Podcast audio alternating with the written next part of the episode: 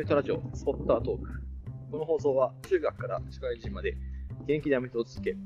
現在は仕事をしながら高校アメフト部のコーチをしている私、アメフトリークが、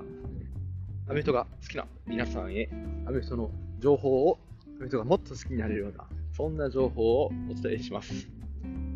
はい。えー、今回はですね、あの、いつもこのスポッタートーク、昼休み、平日は、えー、撮ってるんですけども、今日は全くですね、そんな時間がなく、昼休み、現状で仕事をしていたので、えー、収録できませんでした。いやー、ちょっとね、年度末にかけて忙しくなってきましたね。で、まあ、シーズンもかなりあの深まってきて、本来であれば今日はあカンファレンス参加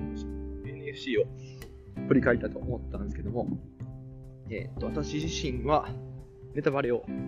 えー、食らってしまいまして、えー、ライナーズが勝つということは分かっている状態なんですけども、えー、内容自体は第3クォーター途中まで見ている、そんな状況です。なので、えっ、と、まあ、まだしっかりと見た上で、え振り返りしたいと思ってますので、えもし、えそうですね、お時間ある方は、次回の放送をぜひお楽しみいただけたらと思います。で、まあ、なんでしょうね、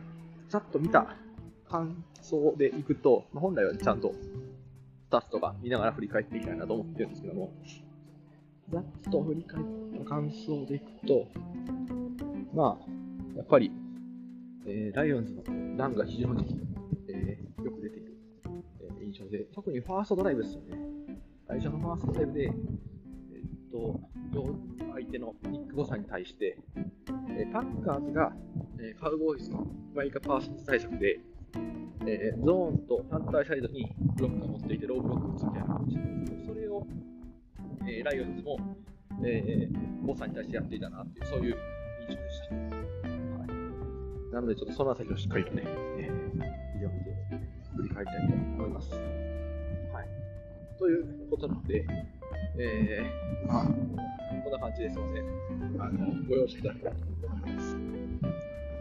それではまた次回お楽しみに。